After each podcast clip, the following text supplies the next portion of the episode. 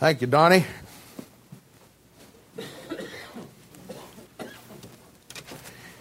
If you have your Bibles this morning, I want to invite you to turn you back to uh, the book of Second Corinthians, chapter 7. And uh, today is going to be a, a, a, very, for many of you, will be a key lesson in, in, in dealing with people. And uh, a lot of what we're going to talk about today is, is really a glimpse of what uh, I'm going to try to show you and, and teach you uh, when we get into uh, the people ministry here after the first of the year. But it's stuff like today that I think it's, uh, it's invaluable. And yet, you know, it's some of the most pr- best practical material that you're ever going to find anywhere in the Bible for your life and my life. Especially, you know, in our church, we have a lot of young families, a lot of couples with young kids, and um, uh, the material today that's found in this passage here and, and all the ramifications of it uh, I think they're invaluable. And uh, there's a real attack today uh, on the family. And the family uh, is fractured in, a, in, this country. It's broken, it's busted. And uh, if anybody should be the model for what a family should be, it ought to be Christianity. And unfortunately, in most cases, Christian families are just as bad off and as, as broken as, as the unsaved ones. And, uh, you know, last week we saw another real practical side to the ministry. And we saw it through Paul's own life, which, uh, which was incredible. I told you last week I always enjoy learning about from Paul. And, uh, and we saw how he faced all the indifference of God's people that was in the church at Corinth. You'll remember that we've had many, many lessons on this, and we've come, I've really enjoyed not only Second Corinthians, but First Corinthians. Uh, I think that for anybody who really wants to learn those two books, that there's so much material there. But you remember from our previous studies that we saw how this church had gotten away from the Bible.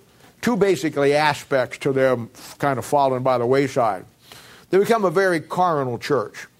And uh, Paul talked about it being filled with spiritual babies. And they're arguing and fighting and frustrating each other and disputing with each other uh, all over everything. I mean, it's incredible. At the same time, they have gotten away from the Bible doctrinally. They're way off base. And uh, just about every important issue or subject that you're going to find that the church needs to have to be effective, they, they, they got it messed up someplace. And he writes them uh, in 1 Corinthians a very open letter, uh, a, very, uh, a very honest letter, and a very hard letter. I showed you when we come through it that, boy, he doesn't spare anything from them. Chapter by chapter, he flat just lays it on a line to them. And he writes them in, a, like I said, a very hard book. And chapter by chapter, he confronts what they're doing wrong. And to put the whole story together, and it doesn't really tell you where or when, but at some point, the church responded to Paul we're going to talk about this today. Uh, they, they, they worked it out. They, they, they, what happened is what always happens when people follow the biblical process. They got the problem solved for the most part. We find that the church repented of its mishandling just about everything, and they basically got back to the Bible, most of them. And this is where then a book of Second Corinthians comes in. And in Paul's second letter, First Corinthians, he chews them out. Second Corinthians, once they repent and come back and want to do what's right. He then writes chapter by chapter uh, showing them how to get back on line with ministry. And he begins to teach them how to be right in the ministry that God has called them to do. It's an invaluable for us today. It really is. I've told you many, many times the great contrast between the two books. And you're going to find that in Christianity today, not only are churches come in these two categories, but most Christians do. Many, many churches fall into the category of 1 Corinthians. Worldly, I mean doctrinally impure, I mean got every issue going that you can, get nothing done for the Lord. And then you find some that uh, get it together and, and, and do the job that God has called them to do. But you're going to find, as in any church, uh, not everybody embraced Paul in a favorable way with what he said and what he told them. And there was an element of indifference that still existed in this church that we see as he starts to come through Second Corinthians. Not everybody was happy with Paul. And one of the things you learn by that is uh, you can have the best intentions and try to help people the best you can, but at the end of the day, not everybody's going to be happy with you. You're going to find in dealing with people that people want to, when they first come to you, they want to fix their problems. They'll talk about how bad they are, sorry they are, how they want to get out of what they're in, and all of those things. And they'll carry that thought right up to the point where they have to face the real hard decisions of what they got to change in their life. And then you're going to see where once it was their problem, now it's your problem. And uh, just as this church got mad at Paul because he tried to help them, one of the things you want to learn in dealing with people, people will get upset with you when you try to help them. This, it's just the way that it goes. And, uh, you know, and we saw last week how biblically he dealt with it, which I think is a great example for us. And in, in, in verse 2, it was a great concept. He said, I've not defrauded any man, I've not wronged any man, and I've not corrupted any man. And he says simply, I've just given you the word of God and preached you the truth. And he demanded some things of them. He said in verse 4, with great boldness of speech, and he commanded them to receive him and, and what he's saying. Talked about all this last week. Boy, it set a really good example for us in what uh, we need to do. We saw also, and I think this is very important, the motive behind uh, him dealing with them. He loved them, he cared about them. And he's frustrated with them because uh, even though many of them have done well, there's still some that know better that are not doing what they need to do, and he's burdened uh, over their wasted life and they're not reaching their full potential. You know, I don't think a real guy in the ministry or a gal in the ministry, I know there's nothing you can do about it, and I know that uh, there's nothing you can't do for people, that they have to do it themselves. But uh, there's never a time, I mean, there's times you have to let it go and you have to let people go and they have to go do their own thing. But there's never a time, if you're a truly love the ministry and love people, there's never a time you don't want to see people do right. Uh, and, and that's where Paul's at. He wants these people to do right, even though uh, he knows that probably uh, most of them are not going to do what they need to do. And in all of that last week, I showed you how to keep it very simple uh, when dealing with people. And these are where the principles come into your life that you can really use them. Hey, people will frustrate you beyond belief. And uh, much like they did in Corinth with Paul, especially when uh, it's really good people. I mean, you expect idiots and, and, and people who are worth, aren't worth anything, you expect them to wind up being worthless, but you don't expect good people to do it.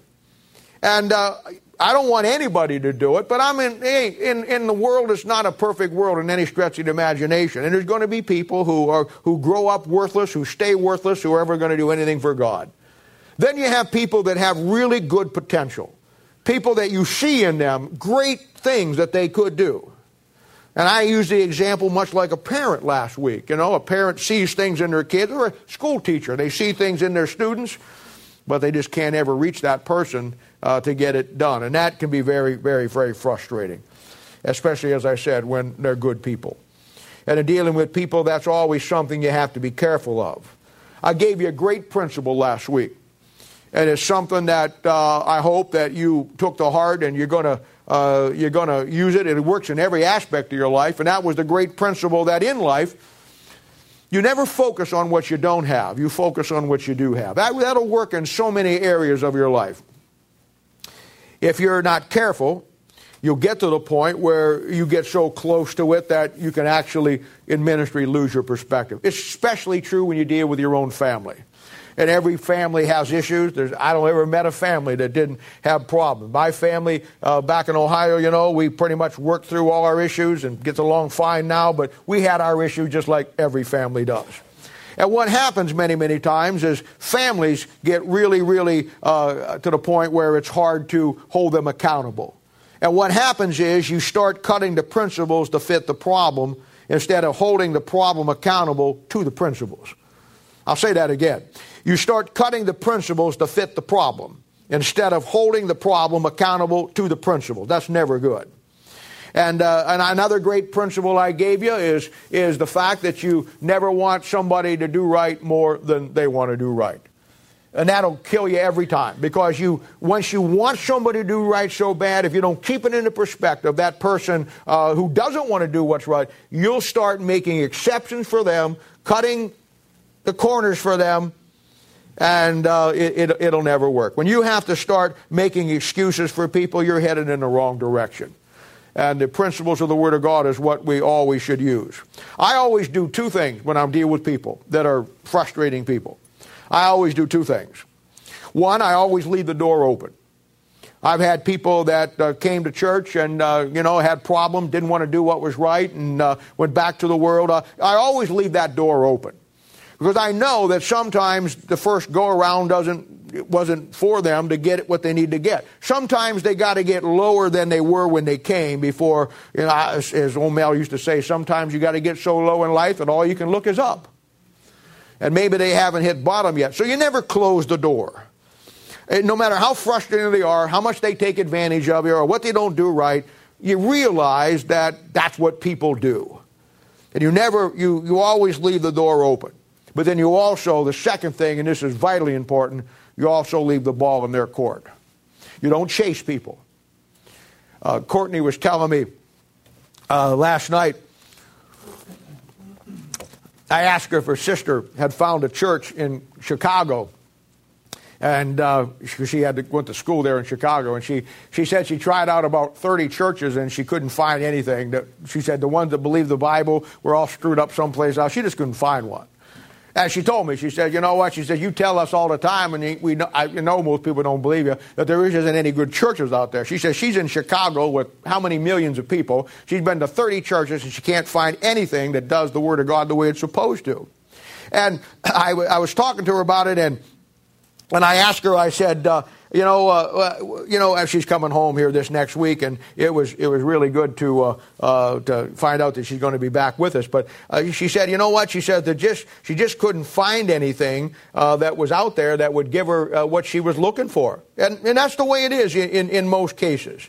And you know, you find a situation where uh, you you get into those things, and you always got to leave the ball uh, in their court.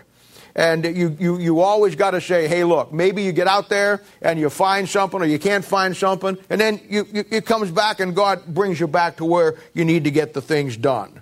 And, uh, and it's a thing where that's exactly what you find. Not that her daughter is not doing what's right with the Lord, she is, but it's a thing where she just, you can't find it out there. And, uh, you know, you got to stand on the book. You don't run after people. And uh, she was telling me that, uh, um, that when she went to these churches, they had a, a visitor card that you filled out and you were supposed to drop it in the offering plate. And uh, she, didn't, eh, she didn't fill it out. She's smart enough to know that that's a, that's a, that's a deal where when you fill it, fill it out, put, the, put your name on it, drop it on the offering plate, then they'll come visit you. And she didn't want anybody coming to visit her. I, I don't know. I don't know why pastors think, and it's been this way forever. For us that has been around for a long time, you know, we've been in other churches where you had one designated night that that was visitation. You got these stack of cards, and you went out and you tried to ask people why they wouldn't come to church. And or they visit one time, you know, and then you come by and try to invite them back. Now, in the day and age that we live in, going at somebody's house when it's dark and knocking on the door is a good way to get yourself shot. Uh, I look at it this way if you liked what you heard today, then you'll come back. If you're looking for truth, you'll come back. If you're not, me coming over is not going to fix it. I was telling her I've been in guys' houses where I would knock on the door and go in and I sit down and I say, well, I, and he's watching television. He's worked all day. He doesn't want to be bothered with some goofy preacher here that's, you know, and I'm sitting to him and saying, you know, well, we really like to have you come back. Yeah. Mm-hmm. And I even had one guy walk over and turn the TV up. and I, I thought to myself, how stupid this is. How stupid this is. You don't chase people. You know, you try to help people, but at the end of the day, it's our choice whether we do what's right or not. But so you'll always do two things. You leave the door open, but you always leave the ball in their court. And then we saw last week, we ended with this, and I thought this was a great thing the coming of Titus. And I talked about how that you focus on not what you don't have, but what you do have. And we, uh, we showed you how that that's the people that God puts in your life, your fellow soldiers. Uh, the real comfort in ministry is the people that God brings to you who stand with you and have the same heart, the same goals, the same mind. You're co laborers. It's really the key to a successful ministry. You know, I, I, I, I never judge a man's ministry by, uh, by, by what people say about him. I, I know there's, I've heard people all my life talk about other pastors, and they say, well, I don't like him because he did this, he did this, he did this, and he did that. And I know that that's all relative to your situation to it. And I know also that, you know what, you could find as many people out there that say bad things about me as you do about some guy over here. So I never judge a man's ministry by what people say about him. I never judge a person by what other people say about him. I always judge them by what they build. And when you have a ministry where somebody's building people and people are getting turned out and people are getting uh, and growing in the Word of God, then there's something going on there. You get a church where dead, where nobody's growing, nothing is happening. This speaks for itself. I told you last week, I don't define people because people always define themselves and ministries always define themselves. I mean, you can find something negative about anything in life. I mean, this guy won a guy won a you know six hundred million dollars in the lottery last week. You, it's hard to find something negative about that, but I'll tell you something negative about it. I didn't win it. you can find negative in anything, you see. So that's just what you got to deal with. You're looking for people, and the real comfort is is men like Titus that that they all have the mind of Christ, and that's what really uh, we focus on. That's what God really gives us. Now today, uh, uh yet another great concept for us to learn uh, that continues on with what we really saw and read last week. That's why I took a little time to give you a little co- cohesiveness to it all. Uh, in the next passage we're going to read, the next couple of verses, uh, yet another set of principles that will help develop you now uh, and you can put in your toolbox for using them later. And I, I always get excited at Christmas time because Sears always has really good deals. I've never bought one because I'm smarter than that. But I love these thousand piece craftsman mechanic tool sets. You can spend up $200 and you get a table with wheels on it.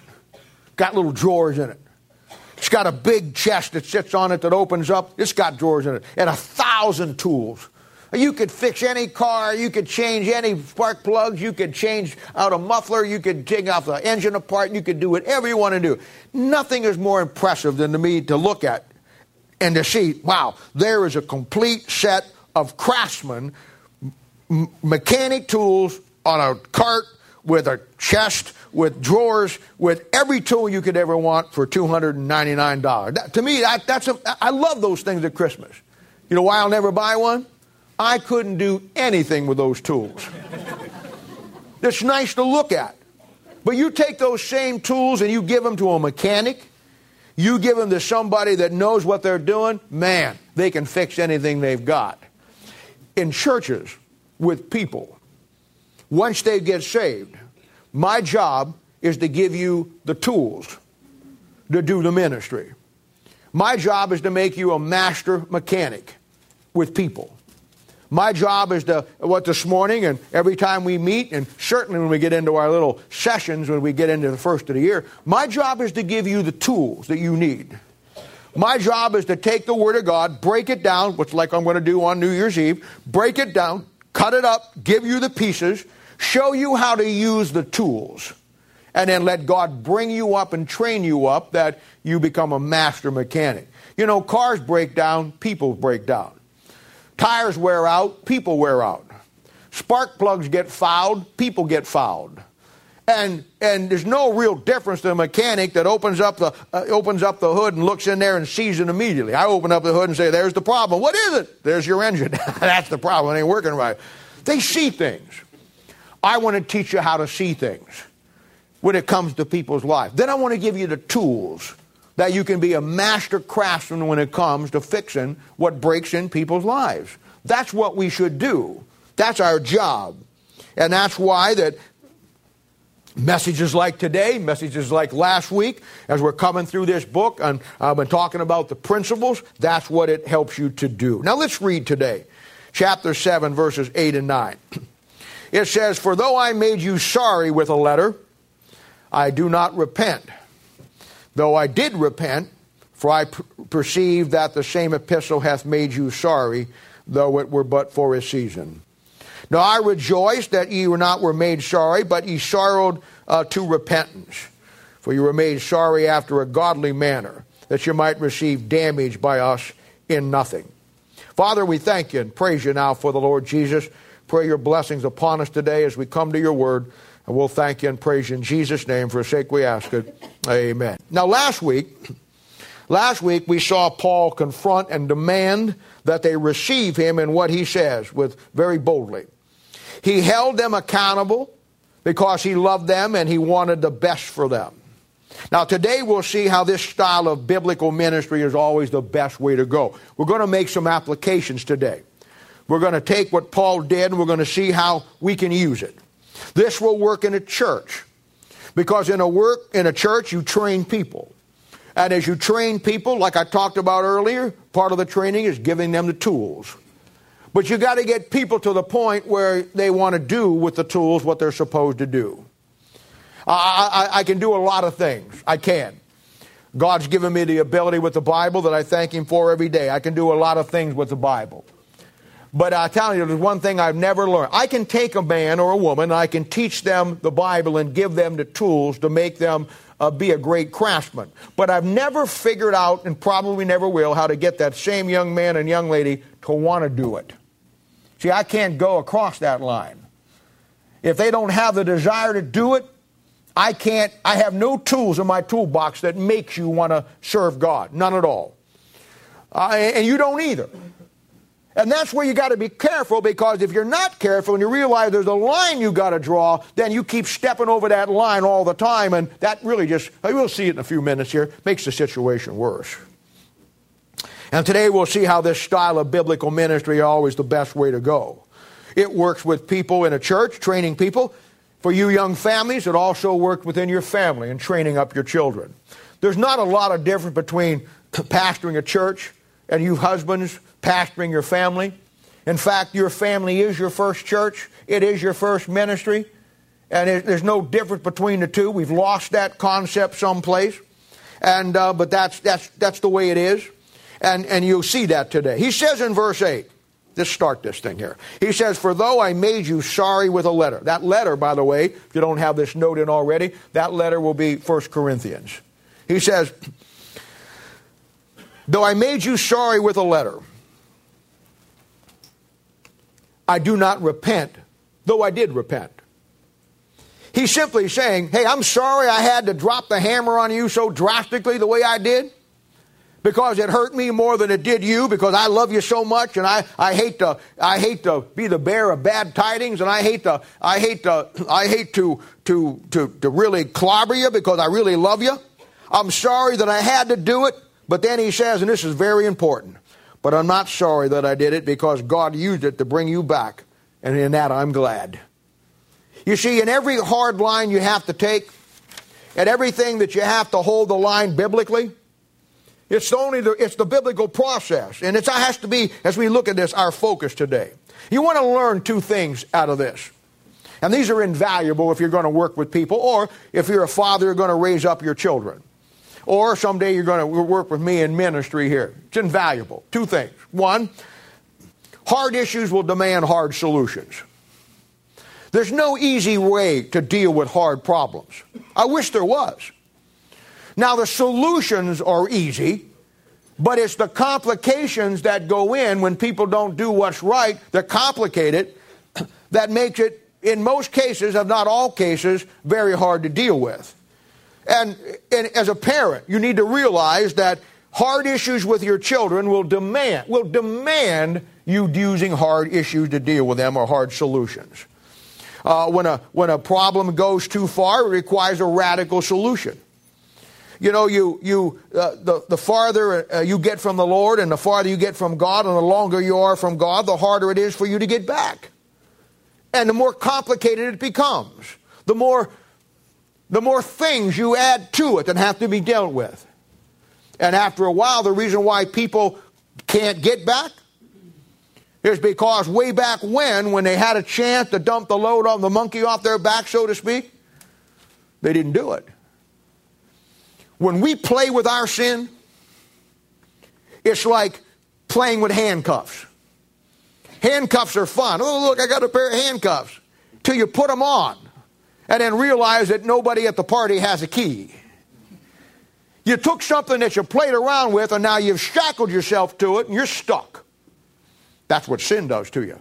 I've seen that with people with, with drug problems. And, uh, you know, they want to get right, they, they, and they, they try to do right, they keep going back into it. I've seen it with alcohol. I've seen it with almost every problem that a person gets into that becomes a, a problem that, uh, uh, that really uh, gets into your flesh and, and really takes hold on it. And, you know, it's a thing where we, we play with it, we play with it. And at the end of the day, I've never seen a case. The thing that will always pull these people back into it is they'll never totally break with the old friends that keep bringing them back to it. There'll always be some old gal, there'll always be some old buddy, there'll always be somebody here. And uh, it just, it's, it, it, you got to realize that the longer you go with a problem, and, and the more you turn your nose at God when He tries to help you, pretty soon you're unhelpable. And you walk around in and out. You walk around drugs today, clean tomorrow. Drunk tonight, sober tomorrow and you walk around saying, Why can't I get through this? Because you're stupid, that's why. And honestly, you deserve what you get because how many times has God delivered you from it? You keep walking right back into it. And you got the audacity to say, Why can't I get rid of this? Years ago, when I was a youth pastor, and some of you guys who were in my youth pastor back then will, will, will know this story. How many of you guys remember Morgan Maxfield? Morgan Maxfield was, was a, a very rich guy. He was connected somehow with Worlds of Fun. And his kids was in my youth department. Morgan Maxfield was always in the limelight of Kansas City. He was touted as Kansas City's most eligible bachelor. Only problem with that is Morgan Maxfield was married. he just never told anybody. And he let it be put in, I mean, you. I don't know how he got away with it. They'd put him in the paper. He'd always be with some socialite. He always he had his own airplane. He was always flying around with some gals, you know, and guys and partying out to Las Vegas or Aspen or one of those places, you know. Eh, but you know what? He was a really nice guy. I really liked Morgan. And he used to come to my Thursday night Bible studies. I think it was Thursday night back then. And he'd sit in the back. He'd drop in back there. I always liked Morgan. But he, he just could never get it together. And, uh, and he got killed in a plane crash. And uh, I'll never forget, his wife was the sweetest. I can't remember her name right now, but she was the sweetest. What was it? Marion? Marietta. Marietta, that's right. She was one of the sweetest women ever in my life. At her funeral, Marietta is sitting there in the front row, and along with her are four of Morgan Maxfield's girlfriends. No, no. They're crying, whining. She is comforting them. she was, she was, a, was that, that true? She was an incredible lady. And me and me and the pastor at that point, we were looking at that. We were laughing about it afterwards. Here's Marietta down there with her arm around him, saying, "It's okay. It's they're boohooing all over the place." And you know, and what happened was this: he took off from downtown Wheeler Airport in his two engine plane. And I know this to be the story because uh, the pastor at that point was pretty good friends with him, and, and he helped the family. And when they did the when the FFA did a, a, a thing on it, this is what they came back and said. And I was privy to the information, so I know it's true. He took off from downtown airport. He had another guy and two gals. They were going out to Colorado for skiing for the weekend. He got about 300 feet in the air in that twin engine plane, and the left engine threw a rod. And nothing can be more dangerous in a twin engine plane uh, than losing an engine, other than being in a single engine plane and losing your engine. But anyway, believe it or not, it's tougher in a, in a, two, a two engine than it is in a single engine. Because now you got to balance it all out because that torque is going to pull to this side instead of this side, and you only have a few seconds to figure it out. Well, Morgan crashed and was killed. Plane exploded. Uh, he tried to get back to the runway, couldn't make it, lost too much power, got back. When it came back later and the FAA came out and they did the investigation on it, and the guy sat down and the, the family asked him, what was, uh, you know, what happened? He explained what happened, and they said, well, was this accident uh, preventable? Could he have done something? I'll never forget the guy, what he said, and I've remembered it all these years. He said, when you take off when you only got about 300, 400 feet under your plane and you lose an engine, there's only one thing you can do.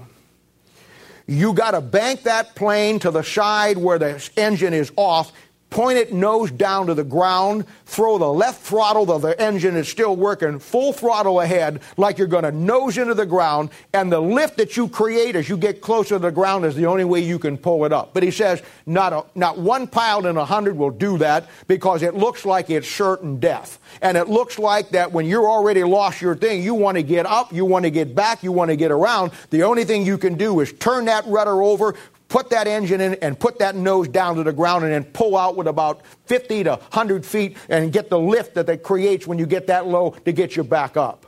In other words, Morgan couldn't do that. As good a pilot as he was, and he was a good pilot. But you see, in situations that are volatile, situations that many times are life threatening, when you get into a very bad scenario like Morgan Maxfield did, it takes a radical movement to get out of that circumstance and he couldn't do it. The fear of crashing, the guy said, would be overwhelming. It looks like you're committing suicide by nosing that plane right to the ground and then realizing that you got enough lift that you don't have up here that you can get up to that thing and pull it up and then use that one engine to get you back. He couldn't do it. I don't even sure he knew to do that. But he said the only thing that he could have done was that absolutely ultra radical maneuver that would have saved everybody's life on that plane.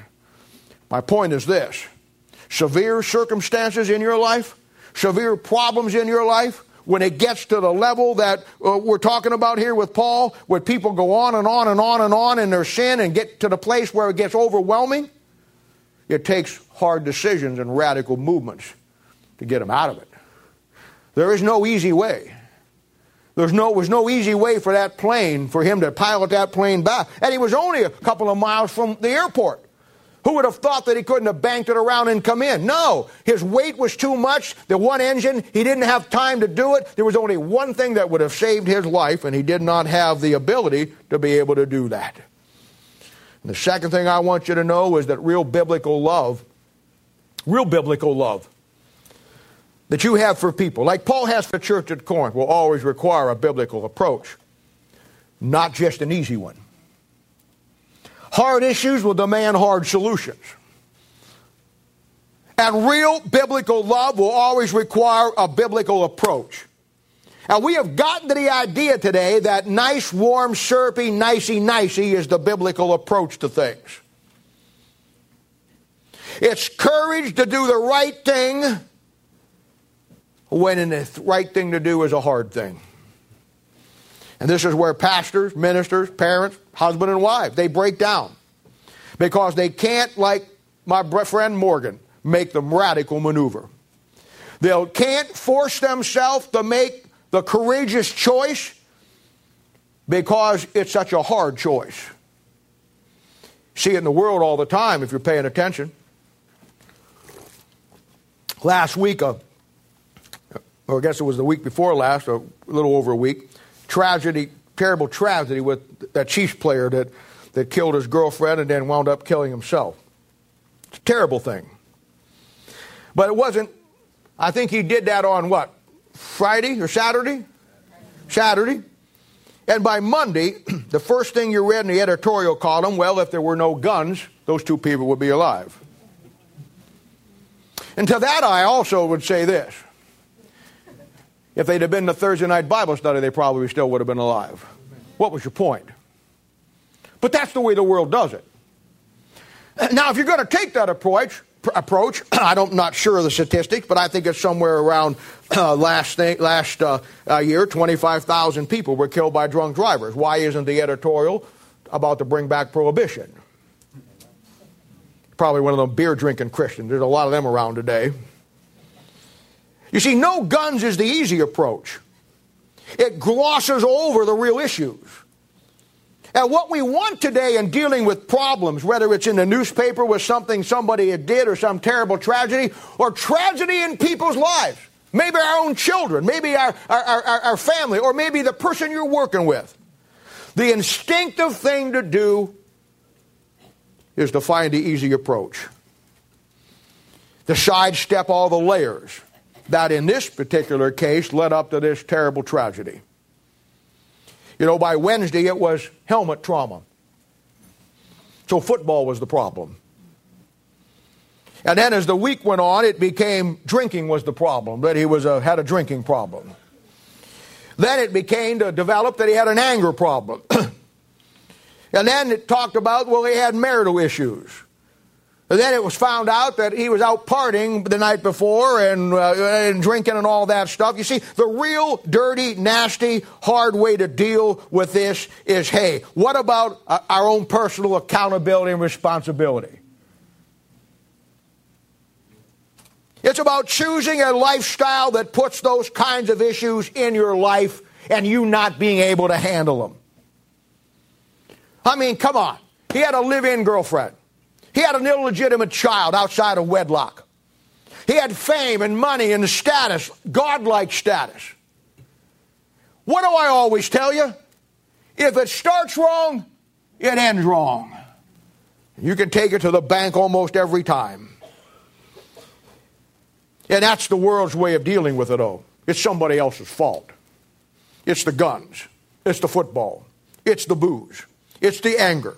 It's anybody but you taking personal responsibility and accountability.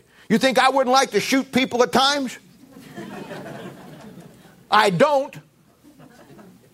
Not that I'll talk about.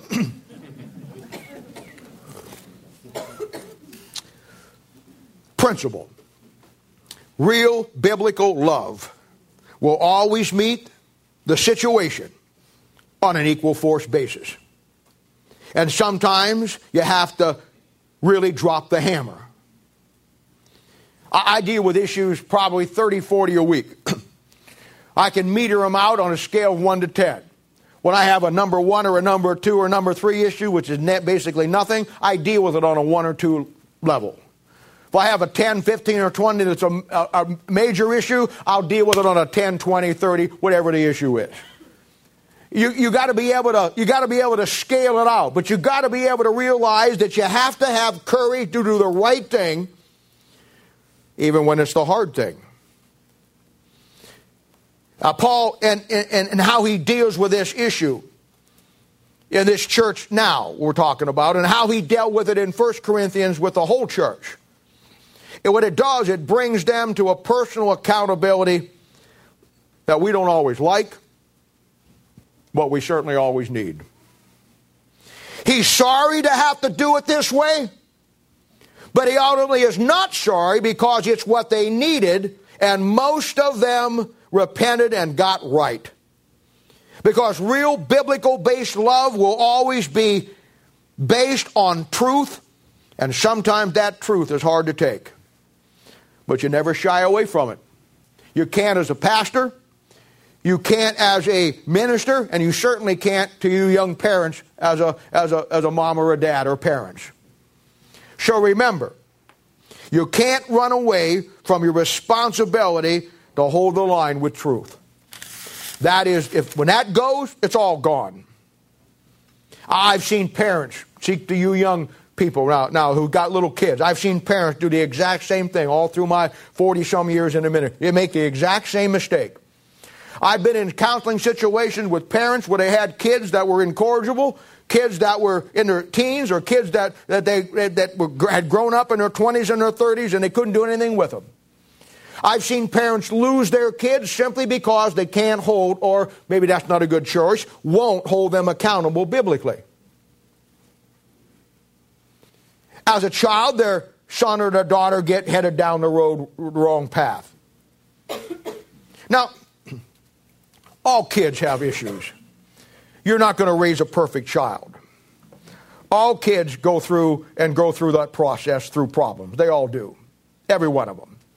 It's the parent's job to meet that on the 1 to 1, 5 to 5, 10 to 10, 20 to 20, like I talked about.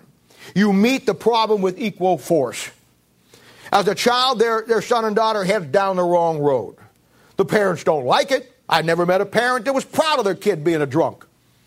I never met a parent that was said, "Oh, you got to see my son and my daughter. There, yeah, they fornicate with everybody. I'm really proud of them." I never saw that.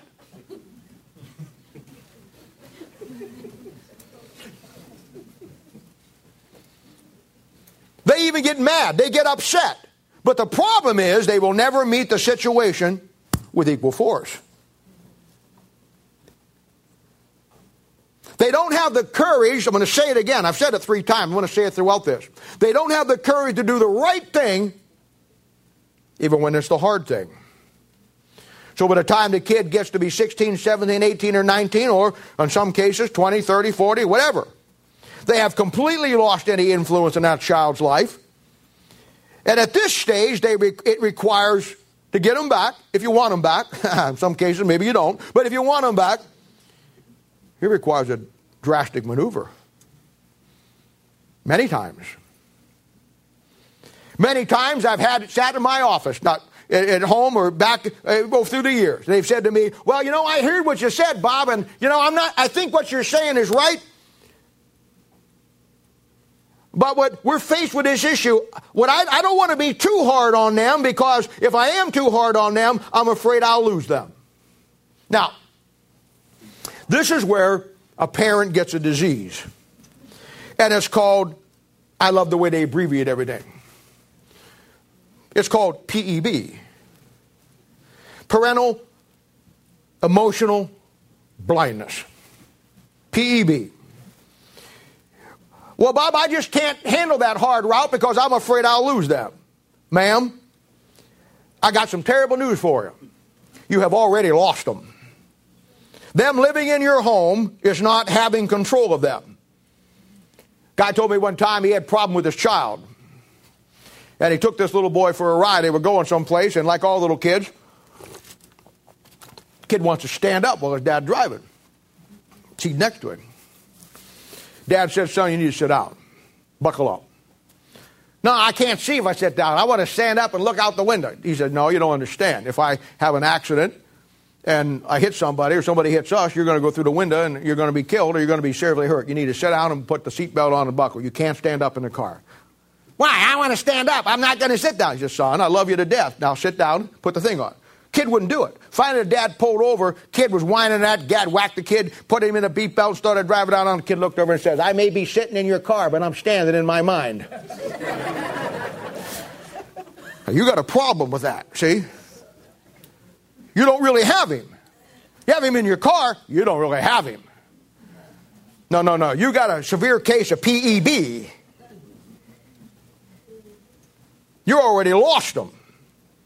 And at that point, your only chance is to put a biblical process in their life to get them back.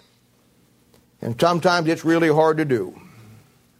Many times, by that time, your parenting skills have been so inept through the years they're gone now, and because you would not use boldness of speech, like Paul said, you would not demand some things of them and hold them and suffer the consequences of that. Accountability, responsibility, all because you didn't want to lose them, and now you yet you've lost them anyhow. Listen, God's plan for parenting, God's plan for parenting and training up your children and holding them accountable by the book through the principles will be much better than your plan. A lot better than Dr. Seuss. A lot better than any child psychologist. The training up a child concept is found in the Word of God and it contains the whole program.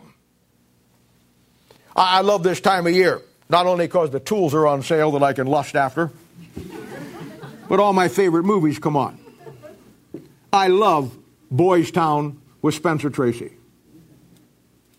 I can see I'm speaking on deaf ears. Some of you young ones just looked up at me like I was talking from I love to go to Venus in the morning.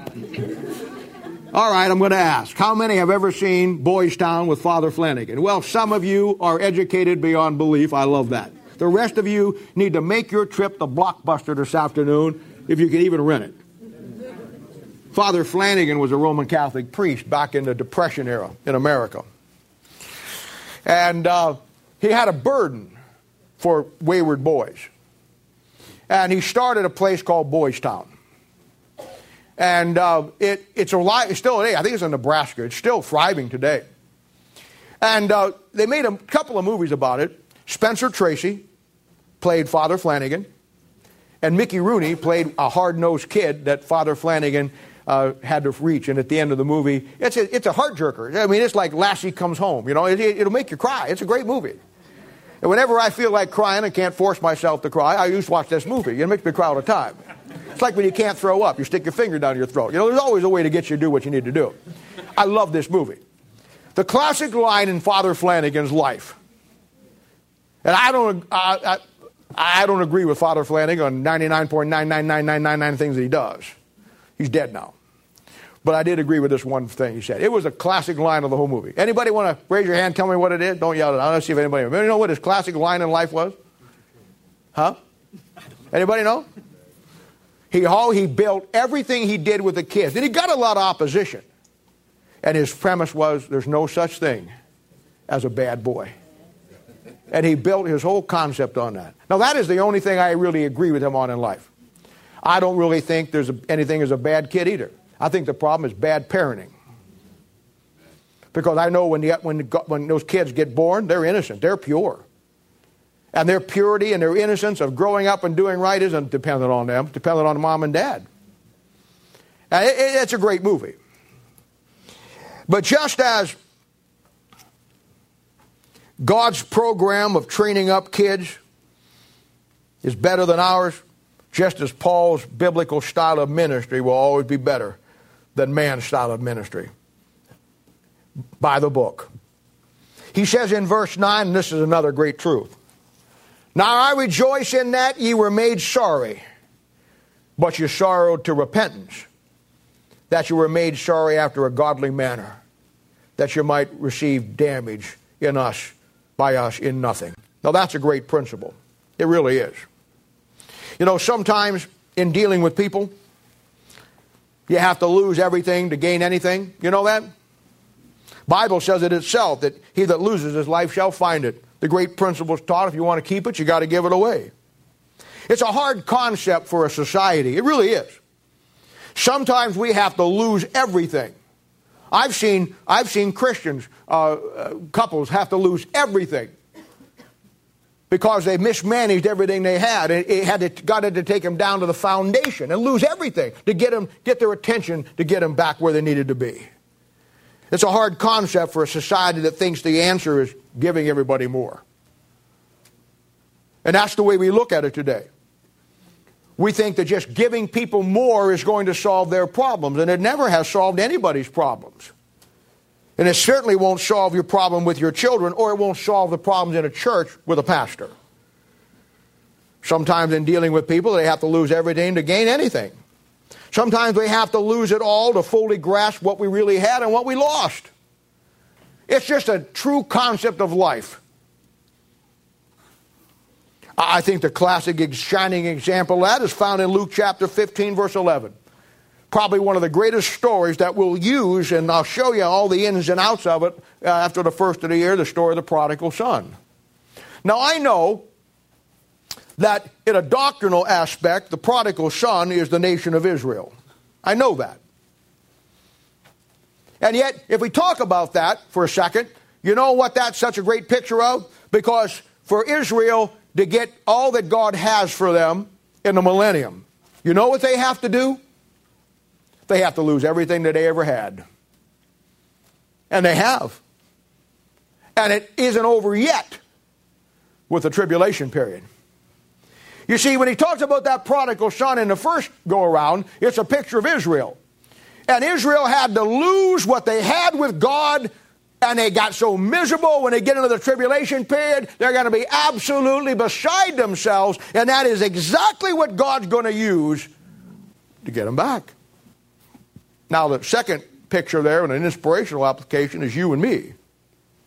And sometimes we have to lose everything to get back what God has for us.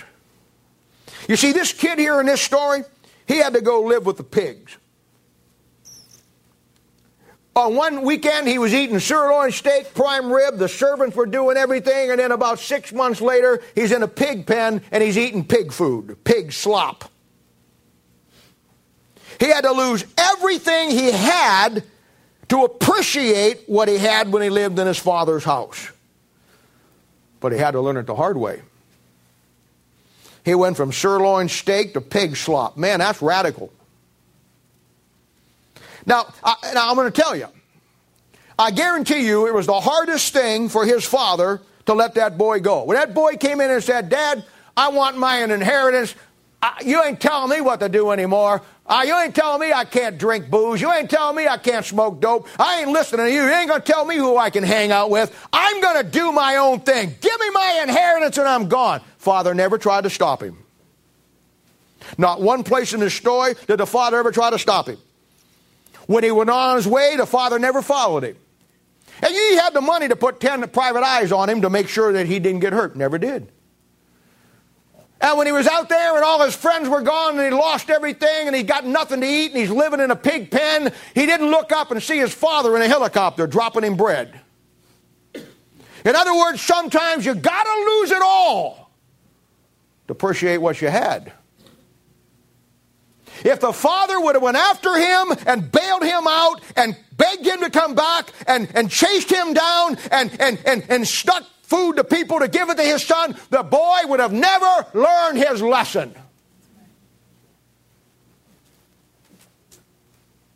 There is a biblical process and then there's man's process. This boy had to learn the hard way. Now, my favorite part of this story is in verse 17, where he's out there and he's lost everything. Long as the money was jingling in his pocket, he had all the friends he could. But when the money was gone, the nice party clothes were gone. He couldn't buy a round of beer for people. He couldn't, he couldn't do all the things that he did. Nobody wanted anything to do with him. And that's the way the world will always treat you. But that's a good thing. So now he's down in a pig pen. His buddies now are Oink Oink and Oinker. He's living in mud. He's eating the same slop the pigs are eating. And the Bible says in verse 17, and when he came to himself, I want to tell you something.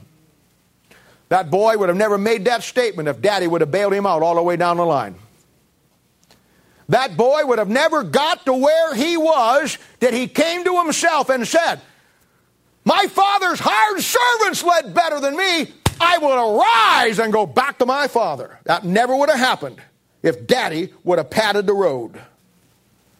Daddy took the hard stand. But daddy's waiting at the gate for him. You know why?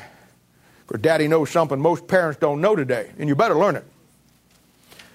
Daddy was waiting for him. Daddy let him go, never bailed him out, never went after him, never made one excuse for him, and let him find the hard route and held the line and said, Out the door, son. You're going to live right here. This is God's house, or you're on your own. And the boy said, I'm gone. But dad knew the hard line would always bring him back. You know why? How I know that? Because dad's waiting for him. When he starts coming back, dad's waiting for him down the gate. Dad knew the biblical principles and God's process was the right process. I, I see the same thing with people that uh, we get, I mean, people get in tremendous financial problems today. And our aspect is to give them everything. When your kid gets in trouble, give them everything. You know, when they get this, give them this, give them that. Barter a deal with them. And I've seen, I've seen people get into tremendous, horrendous financial situations. Now, you know, it's always a tough thing. It really is.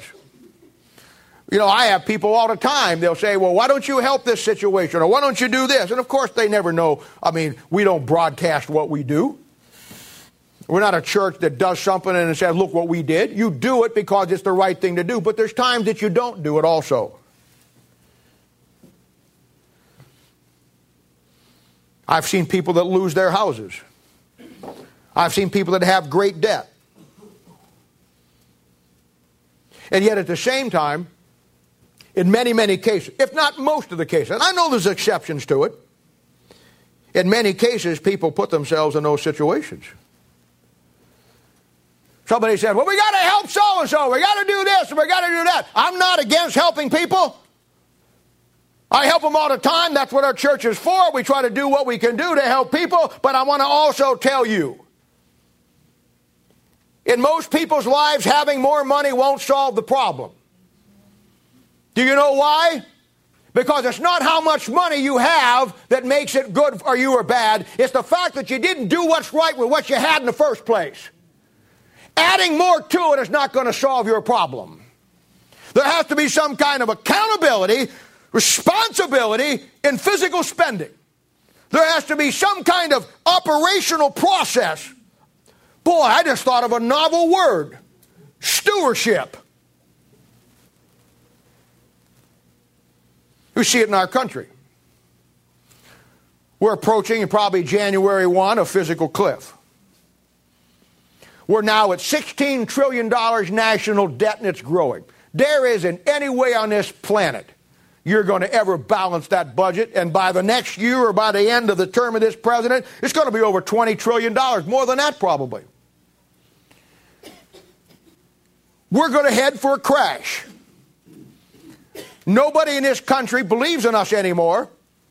The banks or the people who do all the credit stuff, they downgrade us, and then the, uh, and the lawmakers uh, castigate them. It couldn't be us. Now, the government has one distinct advantage over you and me that we don't have. He can just print more money. You try that and you'll be in jail. But that doesn't solve the problem either, does it? It just inflates what you already have, and what you have is more worthless because that's not the answer. The answer is, oh, two terrible, dirty words accountability and responsibility.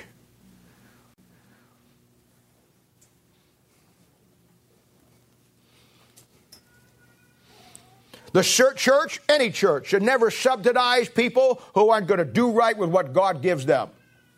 And I'm all for helping people. You may not like what I'm about to say. I don't really care. Fortunately, by the providence of God, both doors are open back there today so you can get out quick. I'm not paying for your mistakes. I'll help you through it. I'll sit down with you, help you get do this, do that, do that. I'll, I'll, I'll, try to make your kids don't suffer. I'll try to do whatever I can do. But at the end of the day, just fixing your problem will not solve anything if you're not willing to change. You can't solve problems with the same thinking that caused those problems. And when he came to himself, he said, Man, this, is, this sucks. I don't like this at all. This is terrible, man. Six months ago, a year ago, I, was, I had a fine Persian robe that I wore, and my servants, I had to do was clap my hands. And now when I clap my hands, I get oink oink in both ears, and I'm eating this slop down through here. You know what? I don't like this. He never would have got there if he'd have looked up when he was so hungry and looked up when he was starting to bend and started to break and he just saw daddy and his helicopter parents. Never would have got there.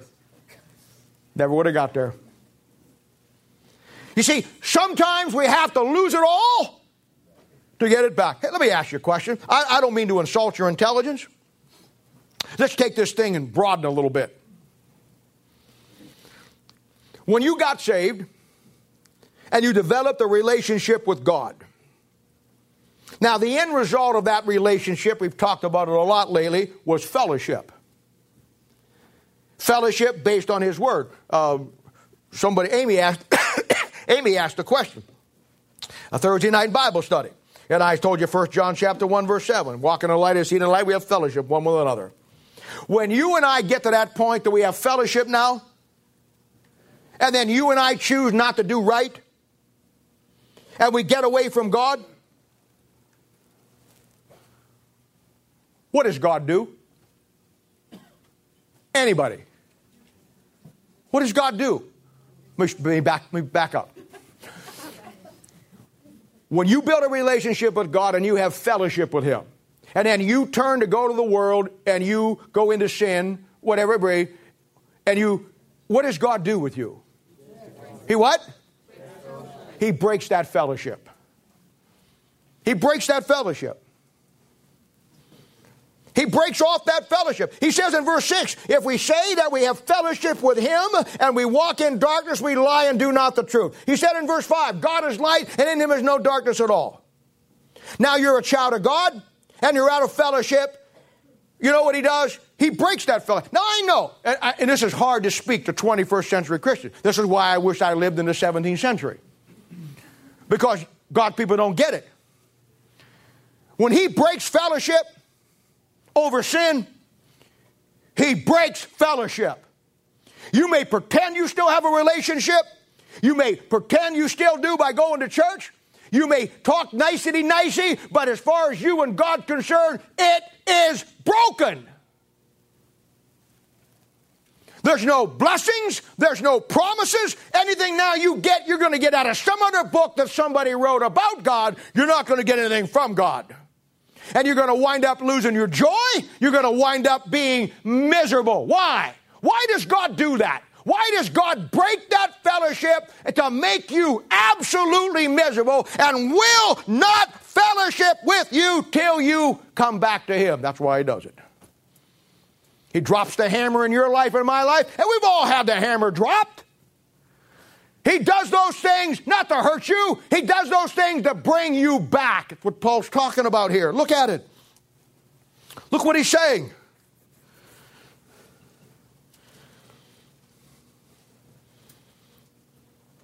He breaks that fellowship for one reason. He doesn't kind of break it, he breaks it.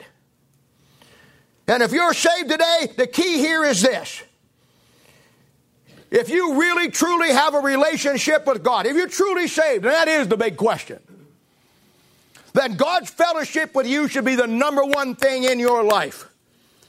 And when that is gone, when it is broken, it ought to smite you to your heart. It ought to bring you to your knees. Oh, you might blow it off for two or three weeks. You may kid yourself to thinking that it's still okay while you're guzzling the booze or you're smoking the dope. It, it, you may fool yourself that it's all right. But the, if you're really truly saved and you really have that relationship and it means anything to you, it's going to bring you sorrow unto repentance in a godly manner. There'll be no joy. There'll be no happiness. Nothing will work right for you. You're miserable. Why? Because the greatest single relationship that you ever had, you've lost. And sometimes you have to lose it understand what you lost. See how easy that is? You have to lose that fellowship if you're saved to realize what you had the prodigal son, and you'll sorrow under repentance after a godly manner. And yet you find God's people all the time claim they're saved, claim they're a child of God. And this is what bothers me, and we're not going to get into it today. We'll talk about it next week. We're carrying you on with this passage. But you see it all the time. They claim to be a child of God. And let me just say this you claiming to be a child of God doesn't make you a child of God any more than me buying, going out and buying a thousand tool set of craftsman tools makes me an auto mechanic. It means nothing. What proves that you and I are a child of God is when we step out of line and God drops the hammer, it brings us to our knees to a godly repentance.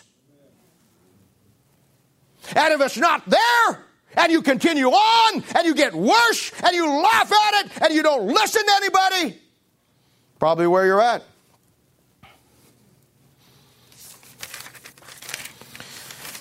You say, well, my, I know my girl saved. I know my son saved. That's PEB. Look at the principles. The, God's program always works. Now, when you enact a biblical process, no matter how hard it is, you got to have courage to do the right thing, even if it's a hard thing. I know what I'm talking about. Look at verse 8. For though I made you sorry with a letter, that'd be 1 Corinthians, that same epistle had made you sorry, though it for but for a season. You see, Paul saying, hey guys, as hard as it was for me to do, to write 1 Corinthians and drop the hammer on you, I'm glad I did it because that's what ultimately God used to bring you back. And for that, I'm glad and I rejoice. I, I, like that last part there. For a season. You know, time out of fellowship with God can be a rough time. I am speaking from experience. We all have been there. And, and nowhere in the Bible was what Paul's saying here, especially about this thing that for a season, short time, is it better laid out in Hebrews chapter 12. And you might want to look at this, or you'll use this a lot. He says, For whom the Lord loveth, he chasteneth and scourgeth every son whom he receiveth. If ye endure chastening, God dealeth with you as with sons. For what son he is the, for what son is he whom the Father chasteneth not? But if he be without chastisement, whereof all are partakers, then ye are bastards and not sons. Furthermore, we have had fathers of our flesh which corrected us, and we gave them reverence. Reverence. Shall we not much rather be in subjection unto the Father of spirits and live? For they verily for a few days chastened us after their own pleasure, but he for our profit, that we might be partakers of his holiness. Now here it comes. Here's what Paul was making reference to when he simply said, for a season. Now, no chastening for the present seemeth to be joyous, but grievous. And there's no truer words that were spoken. But you see, when you have a relationship with God that's real, and you're truly God's child, then there's no woman, there's no man, there's no drug, there's no booze, there's no nothing on this planet that you're going to love more than that if you're God's child. And he says, Now no chastening for the present should be joyous, but grievous, and it will be. Nevertheless, afterward, after you come to yourself, after you realize what you lost, after you realize what you had with God, and you really totally understand you lost it, and you quit this pretending. You quit pretending. Oh, I'm right with God. Look at me. No, you're not. And you know you're not.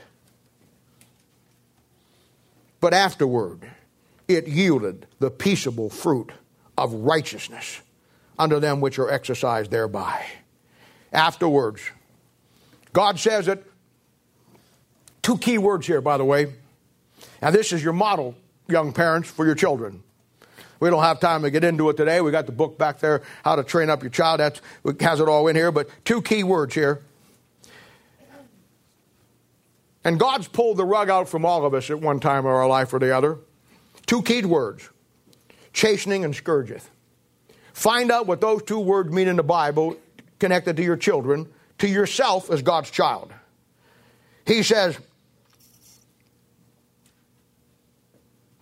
For the Lord, for whom the Lord loveth, he chasteneth one and scourgeth every son whom he receiveth. Every son. Somebody said, Well, I don't whip my child. Yes, I shows.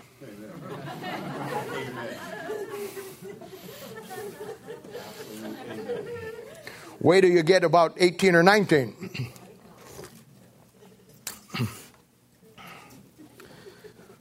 Then he says in verse 8, Now no chastisement.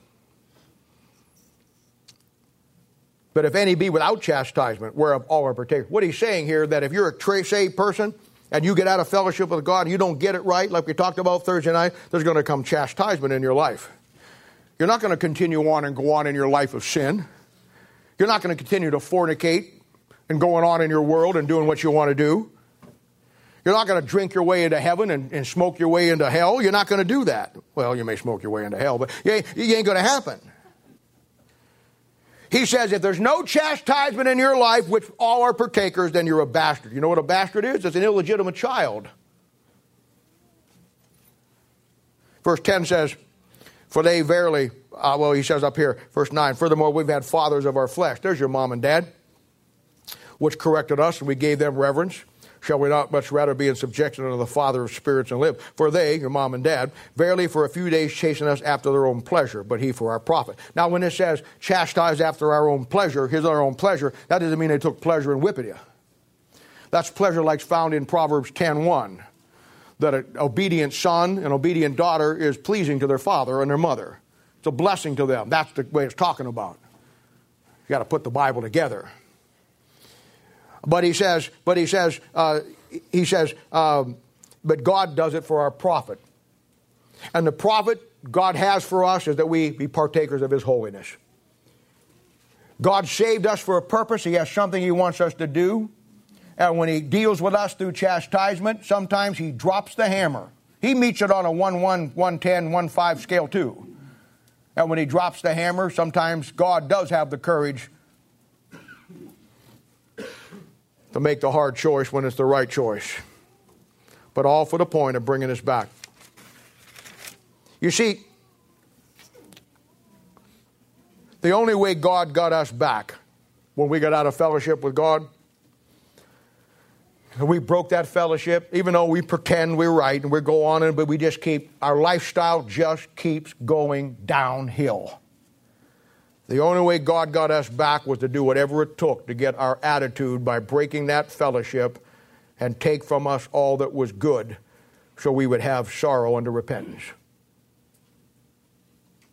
He did it because he loved us. Now, that's how Paul did it to the church at Corinth. That's how God does it in your life and my life. And that's how you have to do it in ministry. You do it with your family, and you have to do it with your church. God's biblical process of responsibility and accountability of who we are and to whom much is given, much is required. And it brings us and makes us sorry after a godly manner. Sorrow under repentance. The job of the church, I've told you many, many times, is the restoration, bringing people back. It's not always an easy process. Sometimes you have to take a hard line stand. There's a great example of this, and we'll close with this. There's a great example of this found in 1 Corinthians chapter 5. We talked about it when we came through that. Remember that story? Down around verse 5, 1, 2, 3, and 4. There was a man there in that church that fell into sin with his father's wife. And this man not only committed this terrible, grievous sin, but then he would not repent of it. It's a picture of today of God's people getting into some terrible sin and then not wanting to do what's right. I mean, it's one thing if you get into sin and you want to repent, it's something else if you get into it and you don't want to repent. And that was the case of this man in 1 Corinthians chapter 5. You know what they did? They broke off complete fellowship with him. Now, why did they do that? They did that under Paul's direction, by the way. The Bible says that they turn his flesh over to Satan for the destruction of the flesh, that his spirit may be saved in the day of the Lord Jesus. Now, why did they do that? Because there comes a time in people's lives when you have to make the radical decision. You have to make the hard line stand. There are certain things that you have to stand against that if you don't in your family, it's going to destroy your family. And there are certain things in the church that if you don't take a stand against, it's going to destroy your church. Not everybody may like it, but if one person is saved going down that same road, I don't give a flip who likes it, especially if it's biblical. They broke off fellowship with him. No birthdays, no Christmas, no special days.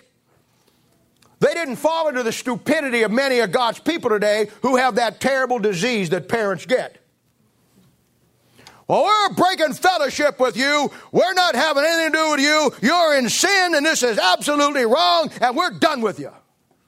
We're having Christmas dinner at 6 o'clock, so you can come on over. How stupid is that?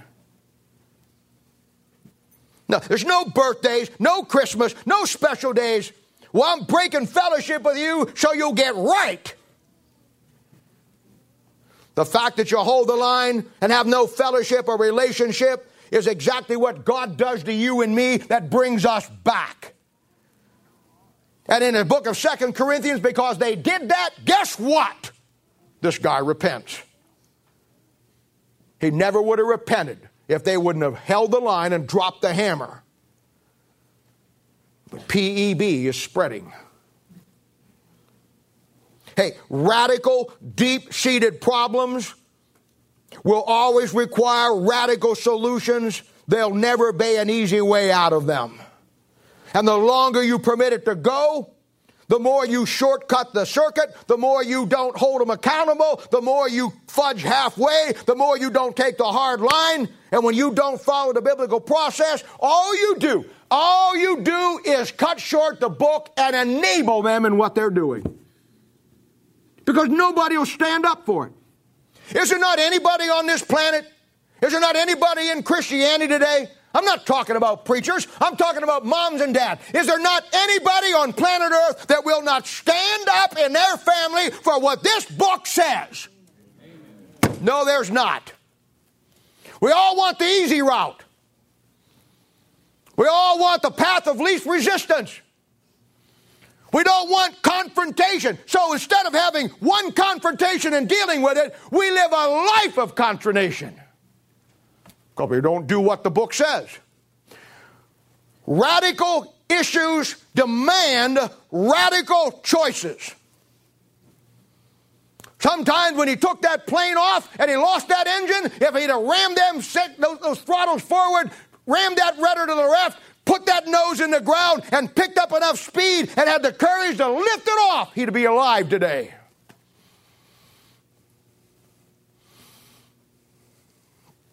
It's the book. I should have saved this for Christmas. True biblical love will always meet the issue with equal force through biblical principles. Real biblical love will always require a biblical approach in any problem of accountability and responsibility. And in most cases, it's not going to be pleasant and it's not going to be easy, but it's right. I deal with people, you know, I have couples come over for marital counseling all the time, and you know, they'll sit down and they'll start telling me their issues, you know, and going through it. And you know, I, have heard it a thousand times. I just kind of act interested till I get it out because I know know where I'm going with it. And almost without exception, they'll either she or he or sometimes both of them after they laid out their heart throb you know and their ache and their agony and who did this and all this stuff and everybody it's her fault or his fault and everybody else's fault uh, you know when they're all done they all look at me and they say well look we dumped a lot on you but you know is there anything we can do? I always answer them the same way I say, you know what? I appreciate your honesty, and you guys have been really forth, uh, forthright with me, and I want to help you any way I can. And I'll tell you what, I'll, if you're committed, I'll commit to help you. But you know what? The real question is not is there anything to do, because there's always something that can be done. The real question is, will you do what you have to do? Will you change in your life what has to change? Will you get out of your life what needs to leave? Will you break off and get out whatever needs to go that this thing can get fixed? And if the answer is no, I won't, or I want to fix my problem, but I want to keep some of this, it's never going to work. There's never a question, is there anything we can do? The question is, will you do what you need to do? And in most cases, the answer is no. Edmund Burke was a British, uh, somewhat of a, a, a writer, an author, more out, he was a philosopher. And I don't think he was a saved man, but he said something one time that I've never forgotten, that I've looked at in, in, in, in people's lives, I've looked at in families' lives, I've looked at in churches, I've looked at in my own life. And there's been times when I hesitated to drop the hammer, and I had to repent later, and was this little phrase that always comes back and sticks in my mind. You know what he said? He said, Evil triumphs when good men do nothing. Evil triumphs in churches when leaders and pastors won't hold the line.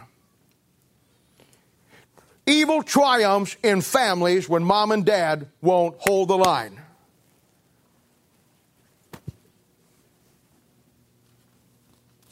Wouldn't make too many of these, Scott. I don't think we're going to sell a lot of them today. now, today you got some great tools some great tools to work with in dealing with people and with issues. But they have to start in our own lives first. I, look at what I do on on Sunday morning, and I mean, you may look at it totally different. You may not even catch what I'm doing, maybe not even want to catch what I'm doing. But uh, what I what I look at is I'm, I'm, i build people, and I I, I want you to I, I harp on biblical principles. I've made for many of you who are going to be part of the, or all of you who are going to be part of the, the people ministry, write down and put in your Bible principles. I force you to do that. You know why? Because in dealing with people and working in the ministry or dealing with your family, you have to build your library of, of, of principles. You know, it's like being a lawyer and you've got a case coming to trial. You'll go to the law library and you'll probably pick out eight or nine different books that are, go along with the issues you got to try to present or what you got to try to defend or what you got to try to do. You'll find case law. You'll find what state law, what federal laws are. You'll get all the material laid out in front of you, and then you prepare your defense or whatever you're going to do based on what you know, based on the facts, but based on what case law says and through the law book that you've got, and you form yourself up from that. Is that hard to understand? I, I, saw you guys do it. Bubba, you, you fixed that bathroom down there the other night, and where's Daigle? That he, he's mad and left. well, he must have, just like normal. He left his Bible behind. But anyway,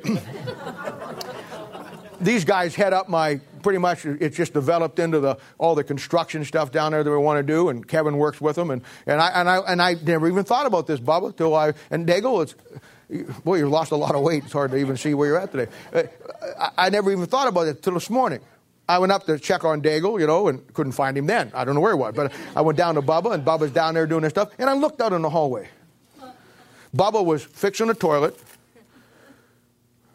painting the walls, scraping it first, taking the stool off,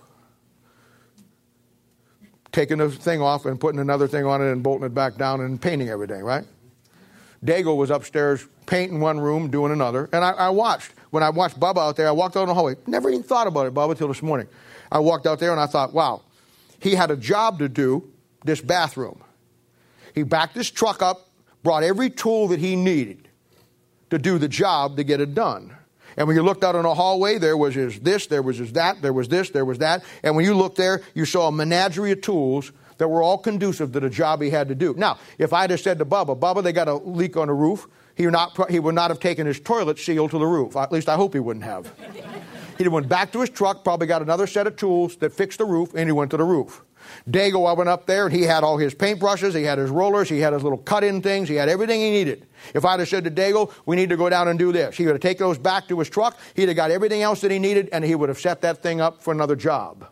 My point is this Whatever job God gives you to do, whatever job God calls you to do in this church, whatever job God has for you to do, it'll take a different set of tools for every job you do. My job is to get you the tools and teach you how to use them. Your job is to take the tools and do the job. Now, what's hard with that? That's what we do. That's exactly what we do. You lay out the scenario of people's problems, the counseling scenario with your toolbox of tools, biblical principles that when this problem is different from this problem, that's different from this problem, and different from this problem, you open up your box and Bubba didn't say, Well, I'm going to fix this toilet. I need a 30 foot ladder. He took exactly what he needed to do the job because all the tools, now he could have had a 30 foot ladder. He didn't need that tool in that job, but he has all the tools. You need to have all the tools and you have the ability to use the different tools in different scenarios. Master craftsman. The toilet broke. The roof leaks. The paint peels. So you take the tools to fix whatever needs to be fixed. And in that same token, people break. People get into problems. People have issues. People make mistakes. People do dumb things. People get into bad marriages. People get into bad relationships. You got to have the tools for every specific job. And sometimes in all of that, folks, if you really want to man up and be in the ministry, me tell you something you better get a hold of. You better find some place within you the courage to do the right thing when it's the hard thing because that's all that'll work. The biblical process. Let's pray. Father,